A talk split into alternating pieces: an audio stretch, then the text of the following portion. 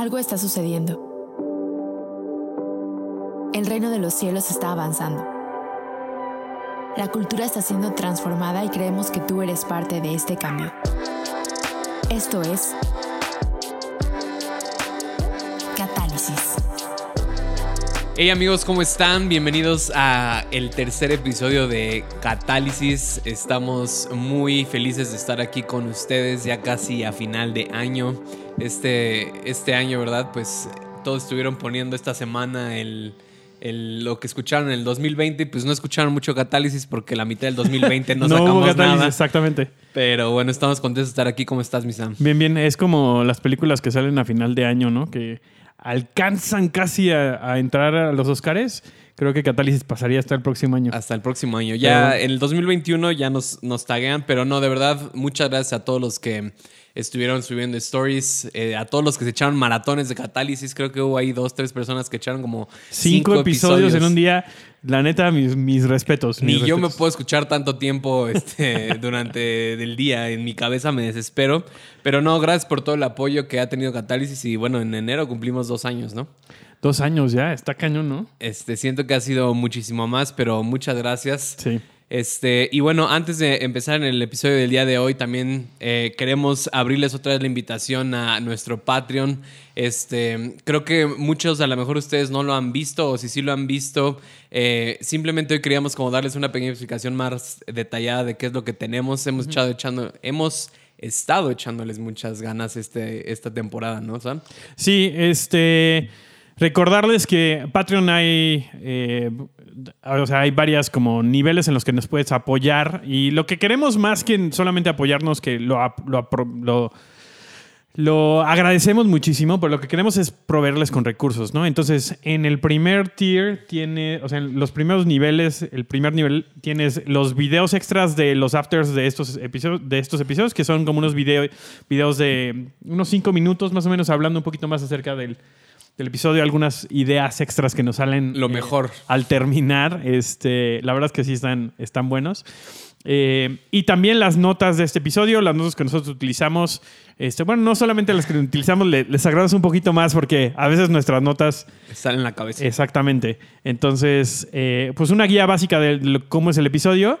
Luego en el siguiente, en el siguiente nivel también de apoyo tienes eh, Los worksheets. los worksheets, ¿no? Que son, ¿cómo qué son? o Los- sea, ¿cómo fu- los podrías utilizar? Sí, o sea, los worksheets son como eh, documentos donde puedes ir más profundo sobre el tema que acabamos de hablar y tiene preguntas y tiene activaciones y tiene cosas que tú puedes aplicar como desde ahorita en tu vida acerca de lo que estamos haciendo. Eh, y bueno, ya en, la, en el último tier, o sea, tiene todo lo que acabamos de decir, pero también lo que vamos a sacar que son los fundamentos, que son... em, como series pasadas que hemos hablado en Catálisis, las vamos a hacer como pequeños libritos donde tú puedes dar conexión, donde tú puedes conectar con otras personas y básicamente como emanar eso, ¿no? Y, bueno, y también vamos a tener, tenemos Zooms mensuales, tenemos eh, lo que son recursos, o sea, cosas que nosotros a veces pensamos que pueden ayudarte con el tema. Entonces, el corazón detrás de esto es lo mismo, que podamos empoderarlos más para que puedan ser catalizadores en el lugar en donde están.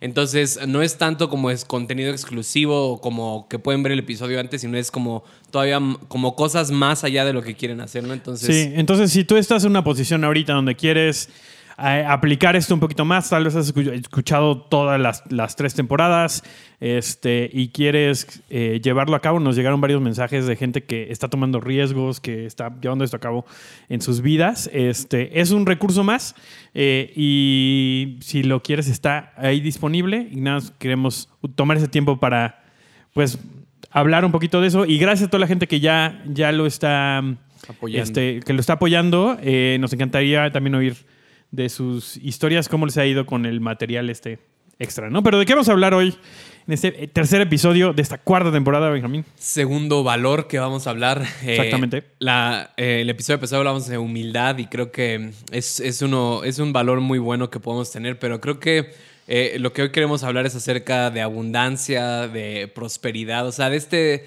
de, de este valor que, que connota como el tener mucho, ¿no? Eh, y, y ahorita vamos a hablar más adelante, ¿no? En qué significa realmente el tener mucho, pero en realidad en el reino cómo se ve la abundancia, en el reino cómo se ve la prosperidad. Y, y recuerden que cada uno de los valores que vamos a estar viendo lo vamos a estar viendo como de, con estos lentes de cómo lo ve la cultura, cómo lo ve la iglesia y cómo lo ve el reino, ¿no? Entonces, pero creo que la prosperidad es un valor del reino. ¿A qué me refiero con esto? Que creo que con lo que quiero que empecemos es que así como la humildad, o sea, creo que hay valores del reino que pensamos y es como de, ah, eso sí es algo que el reino quisiera que tuviera, ¿no? Como amor, humildad, pero creo que a veces pensamos en la prosperidad y, todavía existe una duda de si queremos, todavía existe una duda si pensamos o creemos que Dios quiere que sea prósperos, ¿no? O sea, creo que muchos podrían decir prosperidad y muchos como, no, no, no, Jesús nos ha llamado a sufrir o Jesús nos ha llamado a, no tener prosperidad, pero yo lo primero que sentía decir es eso, o sea, que la prosperidad es un valor de reino y forma parte de, de, este conjunto de valores que representan quién es Jesús, ¿no? Sí, y que aparte, o sea, creo que también empezar diciendo que la prosperidad no es dinero. Exacto. O sea, el, más bien, el dinero no es prosperidad. La prosperidad incluye el dinero, pero no solamente está limitado al dinero, porque es lo primero que pensamos, ¿no? Este, y creo que también depende mucho del contexto el que vengas. Eh, define mucho cómo ves la prosperidad. La prosperidad es algo que se obtiene porque tienes mucha fe, o la prosperidad es algo que tiene, de, de lo que tienes que huir porque Justo como la humildad, ¿no? Porque, porque el ser humilde es tener poco, ¿no? El ser humilde en ese, en ese manera de pensar, eh, el ser humilde es, es no buscar tener recursos, no buscar tener posiciones, etcétera, etcétera, ¿no? No, y, y, es lo mismo, ¿no? Y creo que lo hablamos una vez, ¿no? No sé si en un episodio de estos, pero es como cuando estuvimos en Betel, ¿no? Que fuimos a viajes misioneros. Creo que tú fuiste de viaje misionero a Irlanda y a España también fuiste. O sea, cualquier cristiano que a lo mejor tiene esa mentalidad de viaje misionero diría como, no fuiste a sufrir Sam, entonces no fue viaje misionero, ¿no? Pero creo que cabe dentro del mismo contexto que muchos, como decías, número uno, muchos de nosotros crecimos con esa perspectiva de que la prosperidad es mala porque pensamos que solo es dinero o porque pensamos que es eh, exceso de comodidad, ¿no? Y, en realidad no, y ahorita lo vamos a hablar más adelante. Y de hecho, ahorita que estabas hablando, se me vino a la mente eh, que incluso creo que puede ser próspero sin dinero. ¿A qué me refiero con eso? O sea, yo recuerdo hace como unos tres años fuimos a un viaje misionero con los jóvenes de nuestra iglesia a Veracruz, a la sierra de Xitla, en Veracruz. y, recuerdo que fuimos ahí con, la gente que vivía y literalmente nos quedamos en la casa con, con, esta gente, no sé si eran indígenas, pero nos quedamos y literalmente yo me quedé en una casa con una familia y tuve que hacer mi cama con tablas y tabiques y este... Y me encanta porque yo creo que ese ha sido el grupo de personas que he conocido que más feliz es genuinamente. Y obviamente es gente pobre, o sea, es, es, gente que no tienen recursos económicos como los tenemos tú y yo. O sea, creo que eh, eh, con el misionero que fuimos nos estaba diciendo que poner una casa ahí valía como mil pesos. O sea, si tú querías construir una casa valía mil pesos. Y, lo pensé, ¿no? Si algún día falla todo, si algún día... me voy a este, vivir a la sierra. Si algún día mi vida no funciona como lo que estoy haciendo ahorita, me voy a la sierra. Pero aquí, o sea, quiero contarles como... Me acuerdo que estuvimos con ellos y ellos, o sea, literalmente el señor se salía a trabajar en la mañana y este y iba con los caballos y la señora se quedaba, creo que este secando los frijoles y para y en el ixtamal y, y, llegaban en la tarde, todos se sentaban a la mesa y empezaban a compartir. Y una de las cosas que más me impactó mi vida hasta el día de hoy es que eso los veías y eran genuinamente felices, no estaban este no estaban como desesperados por lo que muchos de nosotros estamos desesperados por el nuevo iPhone, por no sé, tantas cosas que queremos. Y lo que más me impactó es la generosidad con la que vivían porque... Eh, les llevamos como despensas o, les llevamos recursos y, para ellos comer pollo o comer carne era, es así como un lujo. ¿no? Y yo siendo vegetariano. Para los que no saben, yo soy vegetariano. Creo que esa vez ya era vegetariano. Pero el punto fue como de, les llevamos una caja de despensas con, con recursos y, y, un pollo. Eh, que acaban de matar, pobre pollo, pero, pero lo primero que hicieron fue en mi, o la familia donde yo me estaba quedando es, llegaron y pusieron todo el pollo sobre la mesa y lo compartieron ese mismo día con la familia. Y eso a mí me rompió la cabeza porque yo pensaría, nunca comen carne. Yo creo que lo que tendrían que hacer es racionarlo para poder comer 15 días carne, por lo menos un cachito. Pero eso me mostró la generosidad con la que vivían y cómo eran realmente prósperos y, la abundancia de la que vivían y eran felices, ¿no? Y, no tenían recursos económicos como nosotros podemos tener, pero realmente eran felices. Lo cual me deja dos cosas que creo que son claves en esto. Lo primero es uno, la- eh, obviamente la abundancia es más que dinero, pero también está, está conectada con, con nuestra actitud, porque creo yo que los recursos o lo- la mentalidad que tenemos acerca de los recursos es uno de los grandes factores para, para estar contentos. Y con- por contentos me, me refiero a contentamiento, estar satisfechos en lo que tengo. O sea, no, no, no dejando que nuestra falta eh, determine nuestra actitud hacia o, o nuestra Sí. perspectiva hacia la vida. Y dos, la importancia de en el reino la prosperidad esté conectado con la generosidad. Lo cual es, es un poco esto también del reino al revés, porque, porque en teoría la prosperidad es tener, pero la generosidad es entregar. Uno más uno es dos. Exactamente. reino- ¿No? O sea, y, y parece como que. eh, Y ahorita lo vamos a ver. Este, quiero ahorita leer Filipenses 4, pero. Pero esta, esta cuestión de entre más tengo, más oportunidad tengo de ser generoso. Y eso es algo que entre a los que más tienen, más se les dará, ¿no? En el Claro. reino, en estas cuestiones que a veces van en contra de, de como todos los, los preceptos que tenemos económicos, eh, financieros, etcétera.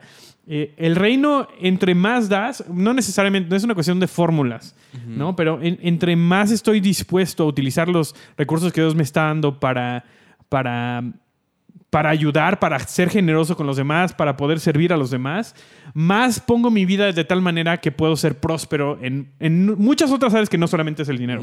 Pero antes de que, de que pasemos a lo siguiente, quiero leer lo que dice Filipenses 4, 11. Este, y este es Pablo, ¿no? Y Pablo está hablando, y me encanta porque en Filipenses 4.13 todo el mundo lo conoce, pero a veces se nos olvida el contexto en el que está, ¿no? Y dice, no digo esto porque esté necesitado, pues he aprendido a estar satisfecho en cualquier situación en que me encuentre. He aprendido, me encanta eso porque Sí. Pablo, se, Pablo tuvo que llevar un proceso para, para aprender a estar Hubo un punto donde no lo donde había aprendido. No lo había aprendido, exactamente, ¿no? Este, para estar satisfecho con cualquier situación en la que me encuentre. Sé lo que es vivir en pobreza y lo que es vivir en la abundancia. He aprendido a vivir en todas y cada una de las circunstancias, tanto a quedar saciado como a pasar hambre, a tener de sobra como a sufrir escasez. Todo lo puedo en Cristo que me fortalece. Me encanta eso. No, nunca pensamos en el contexto. No. Dices, todo lo puedo. Esto, le dices a tu hijo que está a punto de salir a, a hacer su examen de matemáticas, mijito, todo lo puedes en Cristo que te fortalece. Alguien que está enfermo, todo lo puedes en Cristo que te Exactamente. fortalece. Pero está hablando acerca de, de no estoy dejando que mi situación externa eh, Influye impacte o influya en, en mi contentamiento, en estar satisfecho con lo que tengo. En mi abundancia interna. Exactamente. Y ese, es, ese creo que es el punto, ¿no? O sea, la abundancia, si nos vamos a qué es abundar, es tener más que suficiente. ¿no? Pero ¿qué es suficiente? Exacto. Y creo que eso es lo que está determinado por la, la, la actitud de nuestro corazón este, por dentro, ¿no? Sí, y, y- y bueno, o sea, creo que este tema es muy extenso y- y creo que creo que la mayoría de nosotros conocemos la teoría, ¿no? O sea, porque ahorita mencionabas lo de generosidad, o sea, ¿cuántos aquí no sabemos que si doy, eh, voy a recibir, ¿no? Pero no lo hacemos. Y, y ahorita que estamos hablando, que estabas hablando, o sea, la generosidad está unida con la confianza en Dios. Sí. O sea, porque me, me pongo a pensar en mi vida y, y- y literalmente yo desde que me casé llevo casi cuatro años y medio de casado y, y- mi matrimonio, mi vida ha sido literalmente vivir en estos principios y yo creo que vivo una vida abundante, pero, o sea, externamente muchas veces no se ve así y, a veces semana a semana no sé ni siquiera de dónde van a llegar los recursos. Y, y algo que me he dado cuenta es que mi generosidad siempre está unida con la confianza que tengo en Dios. No, no en los recursos que tengas disponibles. Exacto, no en los recursos que tengan disponibles y, y el punto es ese, creo que la mayoría de nosotros no podemos ser generosos porque no confiamos en Dios. Ajá. No es porque no tengamos, porque todos tienen algo que dar en, en algún punto. Y, y recuerdo que una vez escuché que, que Bill Johnson dijo así como de, el momento en que tú dejas de ser... O, eh, o sea, el momento en que tú dejas de. en el que Dios te deja de bendecir cuando estás viviendo en abundancia es cuando piensas que lo que tienes viene de ti, no de Dios. Sí. Y, y eso no importa cuánto, o sea, puedes tener millones, puedes tener 100 pesos, pero cuando tú sabes que todo lo que tú tienes proviene de Dios, eh, entonces empiezas a cambiar tu vida porque confías en Él. Y, o sea, y tampoco estoy diciendo que no trabajas o que no haces nada, o sea, no, no me estoy refiriendo a nada de eso, a lo que me estoy refiriendo es que si tú y yo vamos a ser generosos es porque confiamos en Dios. Porque yo sé que si doy, entonces Dios me va a dar. Y, esto es algo que quiero decir que, también he aprendido, ¿no? Muchas veces cuando somos generosos, lo voy a decir con esta frase, a ver si me sale, Sam. Muchas veces sembramos en lugares... ya fallé. muchas, eh, muchas veces sembramos en lugares y cosechamos donde hubiéramos querido haber sembrado. Wow, no entendí nada. no, cuéntamelo. La explico. O sea, en el reino muchas veces tú siembras dinero, pero cosechas relaciones. En el reino muchas veces siembras relaciones, pero cosechas dinero. ¿A qué me refiero? Que Dios no se rige por el mismo, o sea, no es como en el reino natural, si plantas manzanas, recibes manzanas. Dios muchas veces solo ve la actitud de tu generosidad en cualquier área y te recompensa en otra área. Eh, ¿Quieres que, por qué no pasamos a, hablar un poquito acerca de cómo lo ve el mundo, cómo lo ve la iglesia y, aterrizamos en cómo lo ve? a pedir ofrenda, ¿verdad? Sí, está bien, lo puedes hacer al final. Este, y aterrizamos en cómo lo ve el reino, porque creo que hay varias cosas ahí muy interesantes que, que, hablar. Este, primero, cómo lo ve el mundo, y creo que este es. Tenemos demasiados ejemplos. ¿No? O sea, el dinero, el, el, la más bien, la prosperidad en el mundo es meramente económica. Sí. ¿No? O sea, y creo que ahorita un poquito más. No, todo está, creo que, conectado con el dinero. Este. Pero básicamente, en el mundo es una. Es una. Es una medida, es un. Es, una regla, es una manera de medir, es, es lo que ves. Y digo, en este, en este país precioso en el que vivimos, eh, somos una cultura completamente aspiracional, que es que lo que yo aparento ser es la manera en la que la gente me va a tratar y por lo tanto, primero mm. quiero eh, aparentar ser algo afuera de manera económica. Entonces, eh, me compro mis zapatos Ferragamo, ¿no? Aunque los tengo que pagar a 17 mil eh, mensualidades, ¿no? Y comer maruchan. ¿Por qué? Y creo que esto es lo importante porque porque sabemos que la manera en la que el mundo se va a relacionar con nosotros está, o creemos eso, está determinado con, con la cantidad de prosperidad que ellos ven en mí. Exacto. ¿No? Eh, y es, es completamente algo eh, externo que define la manera en la que somos tratados y tratamos a otras personas. Y creo que lo otro es, lo, igual, reino al revés, y, y lo que habíamos dicho, o sea, y creo que la prosperidad como la ve el mundo te dice, si llegas a ser próspero vas a ser pleno. Entonces, esa es la meta o ese es, ese es lo que estamos persiguiendo, porque si llego a tener prosperidad externa, entonces me voy a sentir pleno cuando es totalmente diferente. En el reino, cuando tenemos a Jesús, somos plenos y entonces vamos hacia eso. Pero creo que, creo que muchas veces esa es la mentira que, que nos muestra la cultura, ¿no? Y, y creo que, y, y, no sé cómo explicar esto, pero o sea, creo que igual la mayoría de la gente sabe que el dinero no compra la felicidad.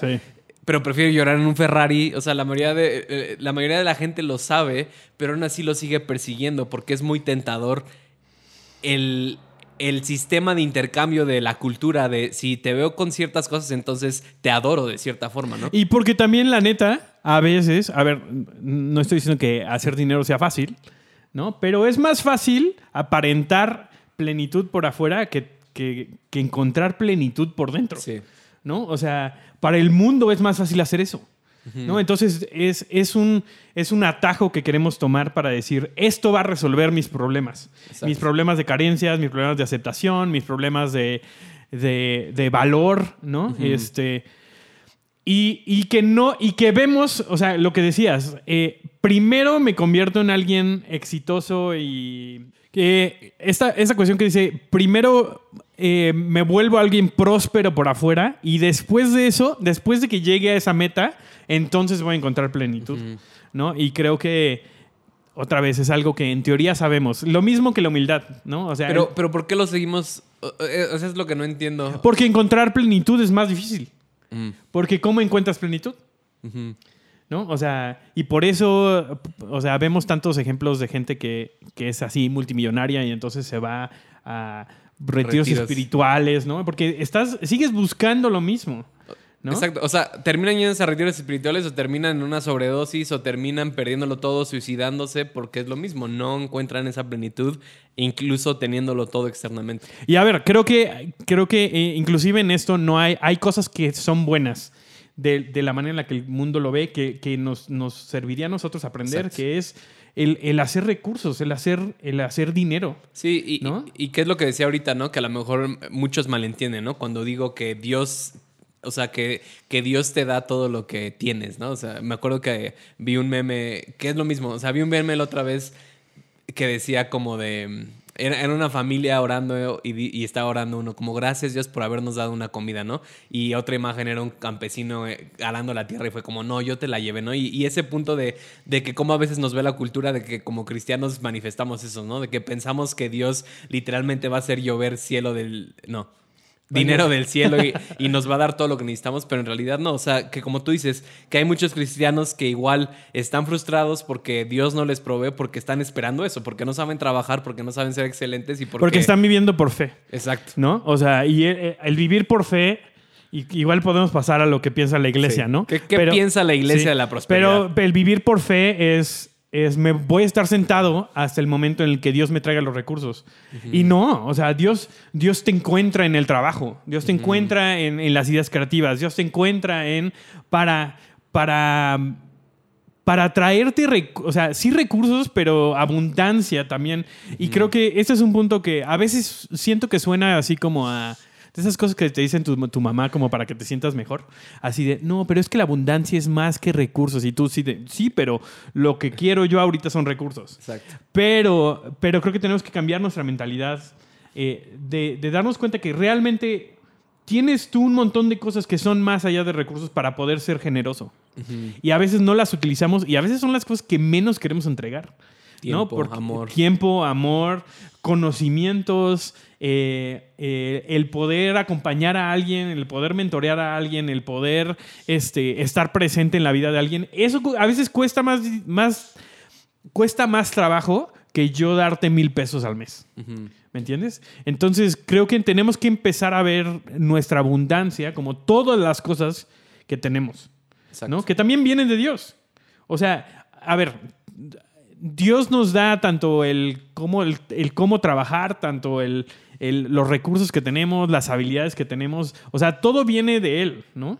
Pero, pero tenemos que hacer cosas con Él. Es, es la parábola de, de los talentos, ¿no? O sea, Sí. es, es puedes agarrar eso y, y- y ser mezquino con esas cosas y esconderlas porque no vaya a ser que, que las vayas a perder, ¿no? Este, o puedes ponerlas a trabajar, ¿no? Que creo que es, ese es el punto al que quiero llegar, pero no nos... No nos Sí. este, sigamos, ¿cómo, ¿cómo la ve la iglesia? Porque creo que hay dos campos. O sea, es- campos, Sí. ¿eh? En- en- o sea, creo que hay, Hay dos como iglesias. dos tipos de iglesias. El que el ser, el ser próspero y el tener mucho dinero es ser un hombre de fe y en el que está mal visto tener mucho dinero, Claro. ¿no? O, o en el que tu prosperidad depende de cuánto das a la iglesia o de cuánto diezmas, ¿no? Que, que vuelvo a lo mismo, o sea, creo que, creo que en la iglesia mm, no sabemos cómo, o sea, no sabemos qué es la prosperidad y, y a veces la reducimos a tan poco y, y creo que la espiritualizamos, lo mismo. Sí. Espirituamos la, o sea, cuánto, di- o sea, cuánto dinero tienes es qué tan espiritual eres. Y la gente que más recursos tiene es porque es más santa, porque es mejor, porque sí diezma y todo eso. Y, y bueno, lo mismo, no es así. O sea, como le decía en la historia del principio, o sea, creo que puede haber mucha gente próspera que Dios no te da dinero porque no lo necesitas o porque no.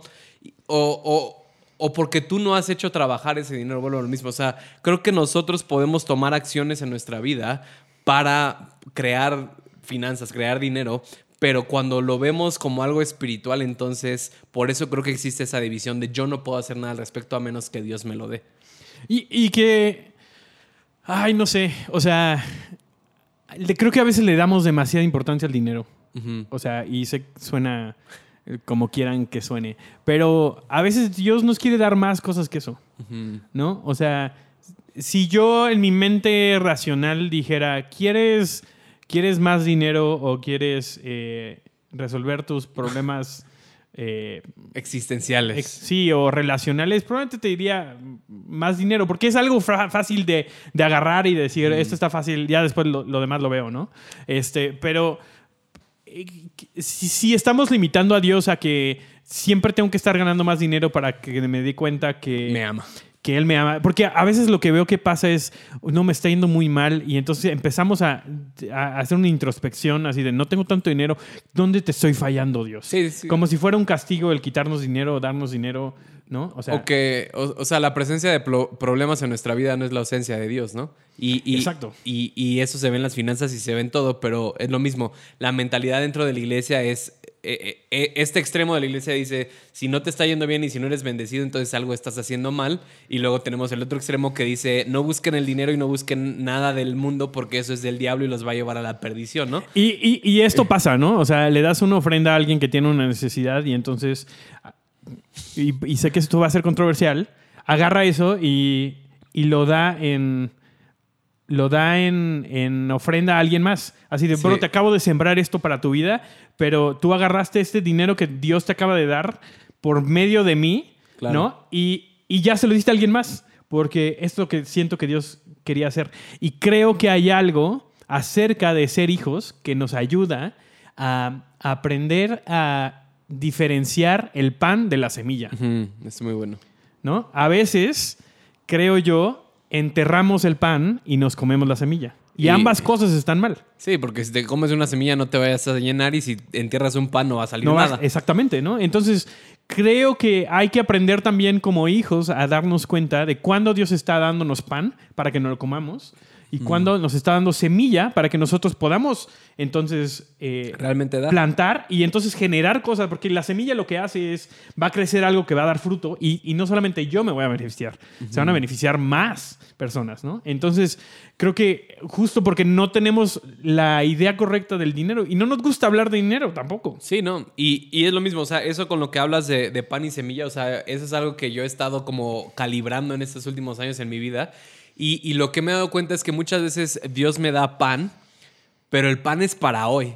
Entonces, no sé, voy a dar un ejemplo, ¿no? Que se me ocurre. Vamos a decir que alguien llega y me da 5 mil pesos, ¿no? Y yo tengo una, tengo que pagar a 10 mil pesos, ¿no? Y a veces, muchas veces, mi mente dice, pues da esos 5 mil pesos y ya, la, y va- ya nada más vas a tener que pagar 5 mil, pero llega este sentido, y, y estoy eh, inventando cantidades, ¿no? Tiene que ser eso, pero, pero a veces es como llega este sentimiento de, no, esos 5 mil son para hoy. Y, y- y- ha habido veces que no los uso para esa deuda o eso que necesito y después viene la provisión para eso. Y a veces también he fallado y a veces he dicho como, ah, no, sí me comí el pan, sí me... o me comí la semilla, Sí ¿no? me comí la semilla, pero eso es algo que tenemos que ir aprendiendo porque muchas veces, como decías, dentro de la iglesia, si tenemos esa perspectiva de que el dinero es malo o de que no tenemos que ver hacia eso, entonces vamos a terminar frustrados constantemente con nuestra vida y con nuestras finanzas. Pero creo que, creo que es el punto también de, de este proceso en el que estamos de aprender a ser hijos, de darnos cuenta que, o sea, uno, hay gracia para aprender a hacer esas cosas. Pero dos, que eh, tenemos a un Dios que tiene recursos ilimitados. Entonces, mis limitaciones no lo limitan a Él. Mis limitaciones, o sea, y creo que muchas veces esta es como la perspectiva que tenemos que es un pastel, ¿no? Y eso nos pasa con un montón de cosas, no solamente con el dinero, sino también con, con las otros, los otros recursos que tenemos en nuestra vida, influencia, plataforma, oportunidades, este, Tiempo, amor. Tiempo, exactamente, Servicio. exactamente. Y entonces, si yo lo veo como huérfano, entonces si yo hoy me como el pan, mañana no voy a tener. Exacto. Y no estoy seguro si mañana va a haber para comer porque no, no estoy seguro de la persona en la que estoy confiando. ¿No? Este, entonces me tengo que comer todo hoy. ¿No? O sea, no puedo dejar nada para mañana. ¿No? O, o, o tengo que, tengo que, este, o sea, es como regar mis hortalizas o morir de sed, ¿no? Sí. Este, o sea, o tengo que invertir todo porque, porque nada se puede disfrutar porque mañana no va a haber. Claro. ¿no? Y creo que este es mi punto y esta es la manera en la que yo lo, lo he experimentado. La promesa de Dios para mi vida es provisión, Exacto. ¿sí? Y la abundancia es un, es un overflow de eso, es, es algo que sobra de eso porque Sí. ahí experimento yo la bondad de Dios en muchas áreas. Sí. ¿no? Pero lo que él me, o sea, por eso dice, no, no se preocupen, no se preocupen por qué van a comer y qué van a vestir, etcétera, porque eso le toca a él. Él es un buen padre y va a asegurarse que todo eso está ahí, ¿no? Eh, el, el aprender a manejar la abundancia es donde creo que a veces nos tropezamos, Sí. ¿no? Pero creo que, y es, eso, ese- quería tocar ese punto, creo que primero Dios nos enseña a confiar en su provisión y después nos empodera para generar abundancia. Sí. Pero si no, o sea, creo que, creo que la mayoría de nosotros no pasamos el examen de provisión. La mayoría de nosotros no aprendemos a, a confiar en la provisión de Dios porque estamos aferrados a tener abundancia. Y nunca vas a poder llegar a la abundancia si primero no has aprendido a, a confiar en la provisión de Dios. ¿Y qué es la provisión? La provisión es lo que necesitas. Exacto. La abundancia es más de lo que necesitas. Y, y constantemente Dios te dice, como el maná del cielo con, con el pueblo de Israel, les daba lo de hoy y si agarraban más pan se pudría. ¿Por qué? Porque es como yo te voy a proveer lo que necesitas para hoy. Y tienes que confiar que te voy a proveer lo que necesitas para mañana. Y, y creo que es un proceso largo y cuando aprendes a confiar en la, en la provisión de Dios, que es en el día a día, entonces Dios te empodera para generar abundancia, pero muchos de nosotros ni siquiera podemos confiar en la provisión de Dios y nos frustramos porque no se ve como nosotros queremos. Y a ver, o sea, que tengas dinero no quiere decir que ya hayas aprendido a recibir la provisión de Dios.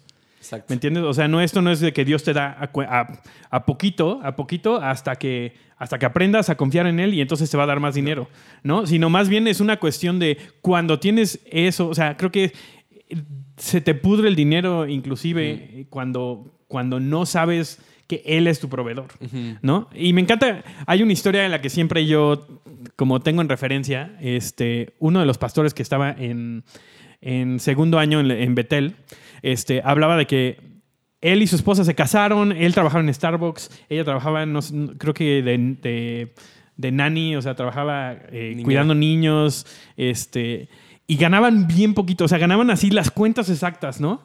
Y, y que dice que se sentaban, ¿no? Y, y en la prim- el primer mes así se sentaron y así de, Dios, ¿cómo le vamos a hacer? Porque pagamos la renta y no tenemos para comer, ¿no? Y que dice que en ese momento llegó alguien les tocó a la puerta y les trajo así unas bolsas de, de súper así de, oye, se me fue la onda, acabo de comprar súper, pero yo me voy de vacaciones mañana, entonces, ¿te qui- ¿quieres mi súper? Aquí está, Sí. ¿no? Y así, wow, Dios, increíble. Y dice, al mes siguiente lo mismo pasó, ¿no? O sea, y dice, por un montón de lados Dios nos estaba proveyendo, etcétera, hasta que dice que llegó un día en donde así como que ellos ya están confiados así de Dios es que tienes que tienes que como Mandar a alguien. mandar a alguien a para y entonces que Dios le o sea Dios le dijo ya aprendiste o quieres que sigamos con este.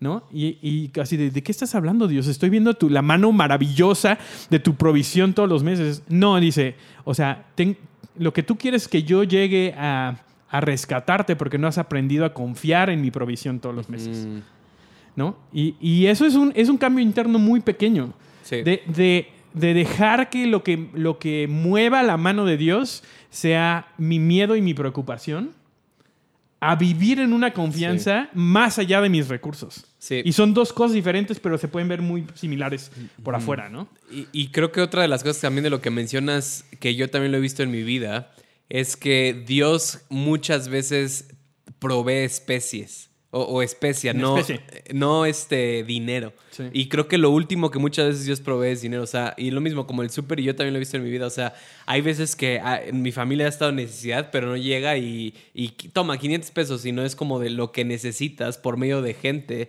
Por, o, o, o sea, yo me acuerdo igual eh, un testimonio y, contamos los testimonios y, lo, contamos en el episodio de sanidad también porque creemos que esto nos ayudan a crear, o sea, si tú escuchas esto lo puedes tomar para tu vida, pero recuerdo el año pasado iba a ir a, Reading con mi esposa a, a la conferencia de Leaders Advance y me acuerdo que número uno, o sea, bueno, el punto fue, yo quiero ir a la, primero fue, yo quiero ir a la conferencia, Dios. No tengo dinero, no, ten- no tengo para pagar los aviones, no tengo para pagar nada. Y, y recuerdo que, para no hacer larga la historia, me pagaron el avión, me pagaron la renta del coche, me quedé con unos amigos. Y para una semana de viaje que teníamos, tenía como 100 dólares que me regaló una tía o una amiga del último viaje a Estados Unidos y lo tenía guardado en un estuchito. Y, y lo primero que sentí fue, regala esos 100 dólares, ¿no? Y, y para mí fue como, pero Dios, o sea, eso es con lo que vamos a comer mi esposa y yo una semana, ¿no? Y, y eso es lo mismo. Si, eh, era, difícil comer con 100 dólares para dos personas una semana, pero era posible en mis fuerzas. para no acelerar la historia, regalé esos 100 dólares, los sembré. Y durante esa semana nos invitaron a comer a todas partes y, y la gente paga por nosotros. Pero no es como que aplicaba la vieja de así como de que me Ay, hacía tonto. la que- sí, sí, no, no, no. O sea, la gente decía, no, yo te quiero invitar y tú no vas a pagar. Y- y terminamos yendo a restaurantes que no hubiéramos podido pagar nosotros con 500 dólares. Y ese es el punto. O sea, cuando decides confiar en Dios, Él, como dice la Biblia, no es... ¿Ah, ¿Cómo dice? ¿Cómo dice la ¿Y cómo dice? ¿Y cómo dice? Eh, algo así como de eh, puede hacer más sobreabundantemente de lo Sí, que de lo que- soñamos y esperamos. que hace más allá o sea, es eso. La, ¿no? la abundancia, la provisión de Dios es eso. Y, y eso lo puedo contar 20 testimonios de lo que he visto en mi vida. O sea, cosas que tengo físicas son cosas que Dios me ha dado que van más allá de mis posibilidades porque he decidido confiar en Él. Y creo que a veces es. Y, y me, eh, me acuerdo la historia de, de, de David cuando Dios le dice: No hagas el censo. Le dice: No hagas el censo, confía en mí, no hagas el censo. Y ahí va y va y hace los números, porque a veces pensamos que es más sabio no confiar en Dios y confiar en los números. Sí. Y a ver, pues igual voy a decir algo que tal vez mucha gente va a decir, ¿cómo? ¿No? Hay veces en donde no, no checo mi saldo a propósito. Sí. ¿Por qué? Porque, che- y no estoy tratando de ser, a ver, o sea, no soy una persona que despilfarre así, ¿no? Pero, pero también conozco mis finanzas y sé lo suficiente que tengo para, para vivir mi mes. Y hay momentos en donde estoy a punto de checar porque ya me estoy preocupando y Dios me dice, no lo cheques. No lo cheques. ¿Por qué? Porque necesito que confíes en que yo voy a proveer más allá de tú poder hacer las cuentas bien para poder vivir en abundancia, Sí. ¿no? Pero, pero el punto es ese, porque creo que es un tema controversial, ¿no? Digámoslo Sí. así. Son, eh, son eh, mal, eh, es mal, que- este, mal entrenamiento es- y de sí, tus es finanzas, que el punto ¿no? es que queremos fórmulas, queremos que nos Sí. digan eh, eh, si haces este presupuesto mensual y todo esto te va a salir las cuentas y el punto es ese es la dependencia de Dios. Y qué es lo que haces tú le preguntas a Dios o Dios te habla, no lo cheques. Y es lo mismo, no te podemos decir qué es lo que tú tienes que hacer con tu vida, pero pero el punto es la dependencia del Espíritu Santo de qué es lo que él te está llamando a hacer, o sea muchas veces igual en, mi vida, o sea no- es lo mismo, Eh, hace hace dos tres meses teníamos un dinero mi esposa y yo ahorrado. Y luego, luego llegó el Espíritu Santo y me dijo, Benjamín, tienes que dar. Y, y era, o sea, era una buena cantidad de dinero. Y no era ni siquiera para gastármelo en chicles, era para una mensualidad que teníamos que pagar nosotros. Sí. Y, y esto fue literalmente hace una semana. y, y- y regalé ese dinero y lo sembré en alguien más. Y entonces llegó el día, llegó el día de cuando tenía que pagar esa mensualidad y no tenía dinero. Y dije, y empiezan, ah, no, ves, hiciste la mala decisión, bla, bla, bla. Dos días después recibí el doble de, de- ese dinero que había pedido, que había dado para diferentes cosas y para la mensualidad. Y, y para mí sigue siendo impresionante, pero fue porque tuve la guianza del Espíritu Santo. Entonces es eso, o sea, no es como que va a haber fórmulas en tu vida, sino es aprender en la provisión de Dios y aprender a confiar en Él y aprender a ser generosos. Yo me acuerdo muchísimo cuando estaba en la escuela, este, que llegaba el tiempo de, de los, los viajes misioneros y todo el mundo ponía así como, donen para los viajes misioneros. ¿Sabes cuánto me donaron así? En tres años. Tres años y, y la, la persona que, que me donó fue Diana. Gracias, Diana. Este, me donó, creo que dos años, 25 dólares. 50 dólares me donaron y fueron tres viajes de miles de dólares, ¿no? Para irte a esos viajes misioneros. Y yo veía, yo veía a la gente así de, no manches, es que oh, ayer me llegaron dos mil dólares y alguien de repente yo amanecí y en mi banco habían 500 dólares. Y yo así de, Dios, ¿por qué, No ¿por qué pasa. tú no haces eso? Y me dijo, no te toca a ti cuestionar cómo viene mi provisión, Wow. sino recibirla. Wow. Y a veces creo que o sea, lo que queremos también es como, Dios, yo quiero que tú me hagas esto. Sí. Quiero que me proveas de esta manera y, y Dios provee. Dios no, Dios, Dios no falla en su promesa de proveer, pero a veces no viene No como nosotros como queremos. queremos. ¿no? Y, y- y eso nos cuesta trabajo eh, porque, porque nosotros queremos estar en control de nuestras finanzas. Y hay momentos, a ver, esto no siempre nada más es como, yo dije que, me, a ver, el año pasado, cuando, no sé si se acuerdan, en el 2019, cuando todavía podíamos Cuando- viajar, Cuando no había pandemia. cuando no sabíamos. me regalaron, me regalaron cuatro, cuatro, cuatro, cuatro viajes internacionales. Wow. O sea, que yo estaba dispuesto a pagarlos, lo tenía y Dios así de, no, yo tengo eso. ¿Por qué? Porque él estaba en un proceso conmigo de decir, esto me toca, eh, o sea, esto es parte de mi paternidad sobre ti, yo te voy a proveer esto. Pero también hay cosas en donde el Espíritu Santo me dice, oye, yo sé que, que quieres esto, ahorita no es el momento. Sí. Y, y me dice, no, no puedes gastar en eso. O sea, Sí. no te toca, no es, no es temporada, es, es una mala decisión que estés invirtiendo tu dinero en esta cosa en particular. Sí. ¿No? Y, y que también es el Espíritu Santo. O sea, lo que no quiero que entiendan es que estamos predicando lo mismo, ¿no? Como despilfarrar tu dinero o decirme. Y es lo mismo. Y si hay gente, ¿no? O sea, me voy a ir al aeropuerto y Dios va a pagar mi boleto. Ha, ha habido historias, pero es lo mismo. Todo es acerca de dependencia del Espíritu Santo. Igual, cuando yo estaba en Betel, yo, yo estaba del otro lado.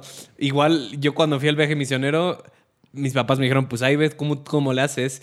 Y, y- y pedí, necesitaba más de 2.500 dólares y en un día me, llevaron, me llegaron como 3.500 dólares. Literalmente le tuve que decir a la gente, dejen de dar por lo mismo. Y, y para mí, es- yo estaba lidiando con yo no sentirme digno de recibir eso. Sí. Y, y es lo mismo, eso era lo que yo necesitaba. Si hubiera pasado lo otro, probablemente hubiera terminado eh, frustrado. Pero entonces, y, y estamos hablando ahorita de cómo se ve la abundancia en el reino, ¿no? Cómo se ve la prosperidad. Que creo que, creo que es, es eso, cómo se ve es la abundancia y la prosperidad en el reino. Es aprender a confiar en Dios y saber que estamos plenos en Él. Y lo que tú decías, muchas veces saber que no necesito algo que yo pienso que me va a hacer feliz y que eso no va a determinar la fidelidad de Dios sobre mi vida. ¿No? Sí. O sea, ahorita, ahorita quiero, no sé, un. Un. No sé, ah, ¿qué quiero? PlayStation 5. Un PlayStation 5. Y es como de. Yo sé que ahorita un PlayStation 5 no va a ser bien en mi vida porque me voy a meter ahí 10 horas y no voy a ser productivo. Pero no puedo. Si Dios no me lo da mañana, no voy a decir como de. Ah, no, Dios, tú no eres fiel. Y creo que es eso, o sea, creo que parte de, de madurar en esto y aprender a vivir bajo su, sus valores es poder desconectar la percepción que yo tengo de la bondad de Dios de acuerdo a los caprichos que cumplen mi vida. Sí. ¿Me entiendes? O sea, porque es, es O- eso. Y, y que, que creo que también muchas veces eso lo predicamos del púlpito o no lo, no lo, mm, no lo definimos como lo estamos haciendo ahorita. O sea, creo que hay muchos testimonios eh, en las iglesias o de predicadores que escucho que dicen este tipo de historias, pero como que no dicen lo que hay detrás y entonces la gente lo que entiende es, si mi vida no se ve así, es que Dios no está siendo fiel conmigo, ¿no? Sí, y creo que es una cuestión de, de nuestra relación con Él, no, no nada más de nuestra cartera, no nada más de, de Dios me quiere dar dinero, no, Dios quiere, dar, Dios quiere que seamos prósperos. Sí. Y eso se ve y incluye el dinero. Y a ver, eh, quiero empezar a aterrizar un poquito esto. Y está- he estado viendo The Crown, la serie esta de Netflix de, de los reyes y las reinas inglesas, etc. Y la neta, este, para pesar de algunos, Dios me ha hablado un buen a través de eso. Porque... Por muchas razones. No, no, igual y, y hago un especial para Patreon. Voy a hacer este, Este- mi serie, mi, mi podcast Mi de The podcast. Crown.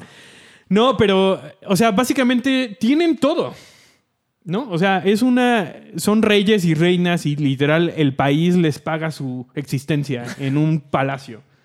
Pero y, ah, creo que ahí te das cuenta que, que no es suficiente. No es suficiente tener todo. Y, y es una pregunta que yo me, yo me he estado haciendo.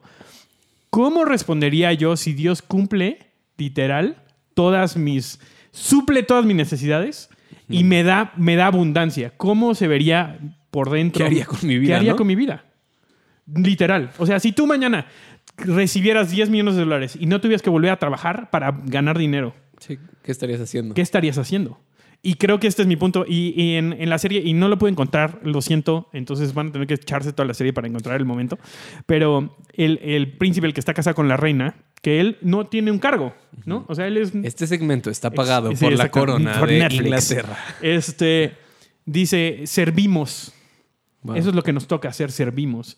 Y creo que la abundancia, el, el, el motivo real de la abundancia de Dios en mi vida es que yo pueda servir mejor a la gente que tengo alrededor.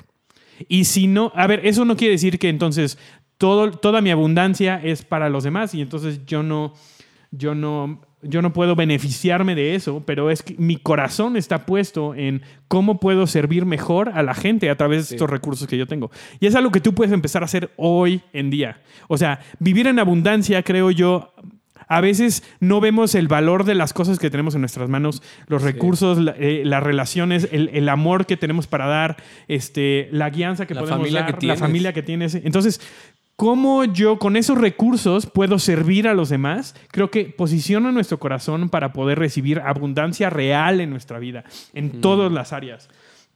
Y creo que no podríamos cerrar este, este episodio sin leer eh, lo que dice tercera de Juan. Dice, amado, yo deseo que tú seas prosperado. Hay tercera de Juan, yo pensé que se quedaba como Es- en primera. Exactamente, no. Juan, Juan escribió y escribió. Este, amado, yo deseo que tú seas prosperado en todas las cosas y que tengas salud, así como prospera tu alma. Wow.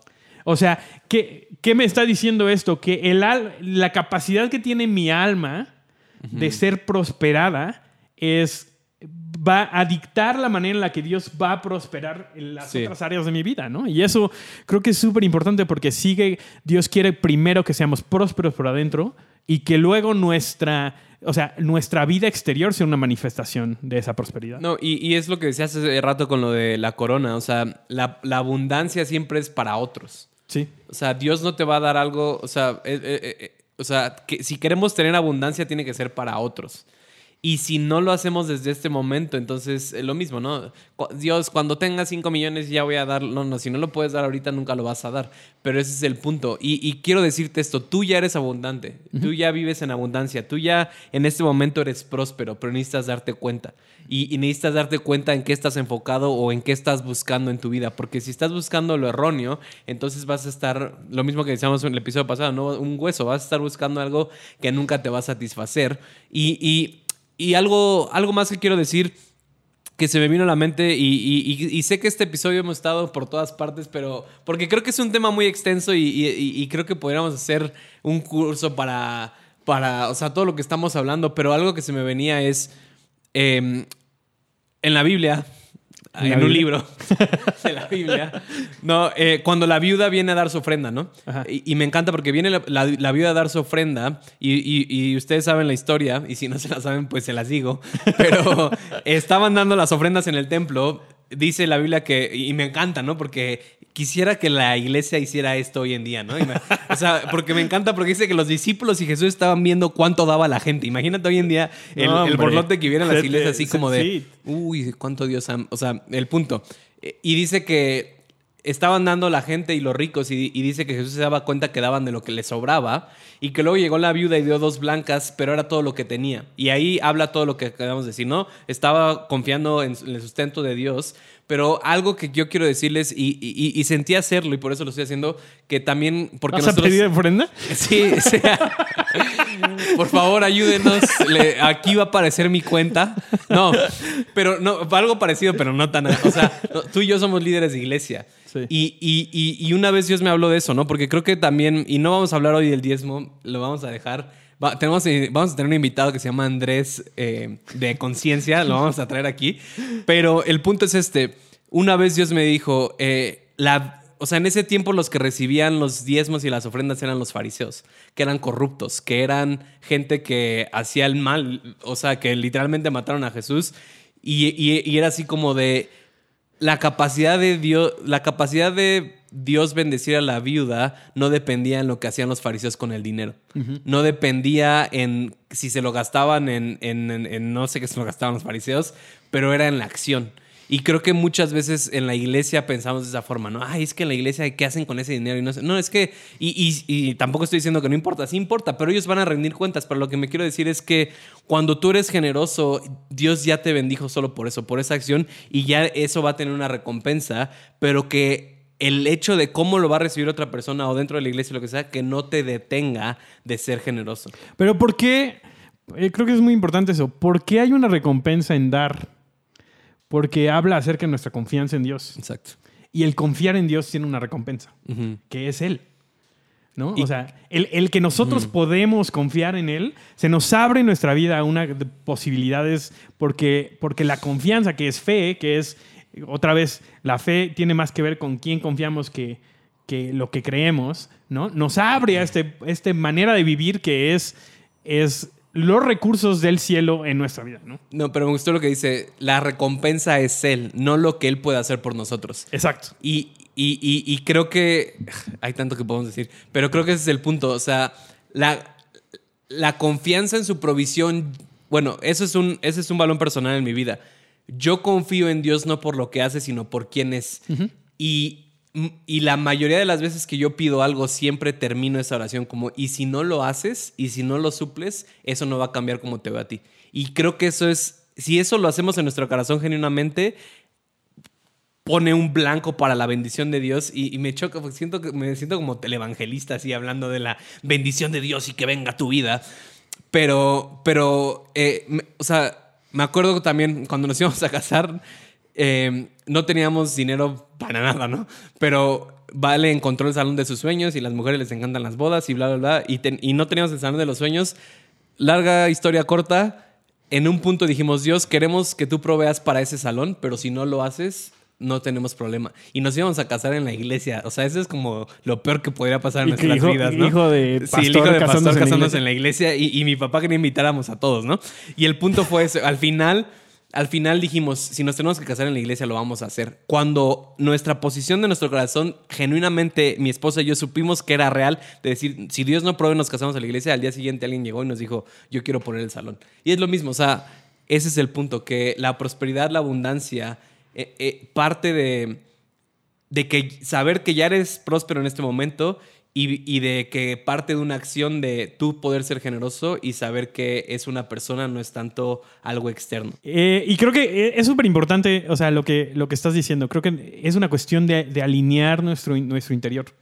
¿no? O sea, de, alinear otra vez con, con, con, todas estas cosas de, este, de esta serie. Lo que veo constantemente es cuando nosotros alineamos nuestros valores a lo que, lo que el reino cree, ¿no? este, nos, nos, es como, o sea, nos ponemos debajo de la regadera, ¿no? O sea, nos ponemos en el lugar correcto para poder recibir lo que Dios ya está queriendo dar hacia nuestra vida, ¿no? y, y también cómo hacer de esto algo sustentable. ¿No? O sea, esos valores me permiten actuar consistentemente de acuerdo a lo que Dios está diciendo. Este, entonces, saber que la promesa de Dios es provisión, ¿no? Y que nuestra abundancia es para poder dar, para ser generosos, para poder incluir a otras personas. Y por último, ya me acordé lo que quería decir, es, creo que lo vemos como muy difícil el poder estar contentos con el lugar donde estamos. Porque estamos buscando nuestra plenitud en algo que no es Él. ¿No? Pero, pero mi plenitud es Él. O sea, y por eso lo dice, lo dice Pablo. Y, sé que a veces, las palabras de Pablo a veces como que se, escuchan como, neta, Pablo, ¿tú creías eso? Pero creo que es genuino. Y se los voy a volver a leer, Filipenses 4. Dice, no digo esto porque esté necesitado, porque he aprendido a estar satisfecho en cualquier situación en la que me encuentre. Y creo que eso es un superpoder. Sí. O sea, el poder estar satisfecho con el lugar en donde estoy. Y saber que, que puede haber más, y si va a haber más, lo voy a disfrutar. Y si va a haber más, le voy a dar gracias a Dios. Pero le voy a dar gracias a Dios porque hoy está presente y por lo que me ha dado hoy. Este, eh, lo que creo que la tragedia más grande sería ser, llegar a ser una persona rica, pero no abundante. Exacto. Llegar a ser una persona rica, pero, pero no próspera. ¿no? Y eso no es lo que queremos. Puedes ser muy bueno administrando, puedes tener muy buenas ideas de negocios, puedes ser muy bueno abusando de las personas que tienes alrededor para sacarles dinero y meterlos a tu esquema piramidal este, y venderles oro. Exactamente. Quieres ser su propio jefe. Eh, pero, pero eso no va a cambiar la posición de nuestro corazón. Y eso no nos va a hacer prósperos y no nos va a hacer abundantes. Pero el estar alineado con lo que Dios cree, con su provisión y buscar dar a los demás, no siempre se va a ver como dinero, pero muchas veces va a incluir eso también. Sí, y como dice Juan, la prosperidad empieza en el alma. Sí. O sea, la prosperidad es este punto que empieza nuestra alma de poder decir Dios somos prósperos y me gusta eso que dijiste. Creo que satisfechos con lo que Dios está haciendo es igual a prósperos y, y, que de a partir de ahí empieza a surgir algo nuevo en nuestras vidas, ¿no? Entonces, eh, pues muchas gracias por conectarse el día de hoy. Gracias por eh, venir a Catalysis Studios. Eh, lo que, los que nos ven en YouTube, gracias por ver nuestras caras y aguantarnos.